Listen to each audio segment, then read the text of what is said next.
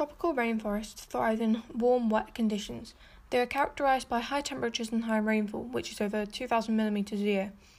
The temperatures are always high because the sun is overhead most of the time. The rainfall is high because rainforests are located in low pressure areas. The water in the rainforest gets evaporated or transpired and causes clouds and rain. Transpiration makes up about 50% of all rainfall. The distinct wet season lasts about six months per year. Tropical rainforest soils are very infertile. Most nutrients are found at the surface where leaves decompose rapidly in hot, humid conditions. Many trees and plants have shallow roots.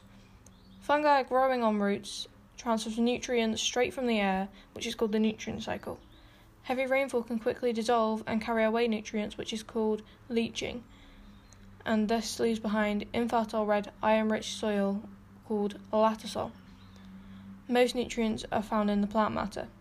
Each layer of the rainforest plays a different role and provides a different type of habitat to animals. Some trees are fast growing to emerge above forest canopy and capture sunlight. Eagles, bats, monkeys, and butterflies can live up here. Epiphytes are parasitic plants that take root in trees high in the canopy. Drip tip leaves allow excess water to spill off, preventing leaf damage.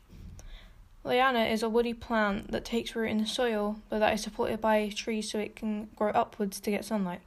Many trees have wide buttress roots. These stabilize the trees, increase surface area for oxygen, oxygen and CO2 exchange, and help transport water.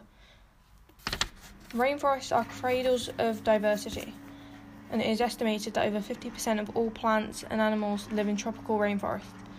They provide food and habitats for 50% of all living organisms on Earth, despite only covering 5% of the Earth's land surface.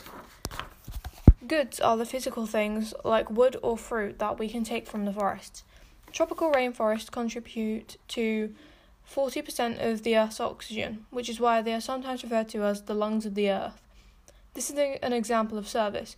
The trees take in CO2 and give out O2. This is a service because it purifies the air we breathe.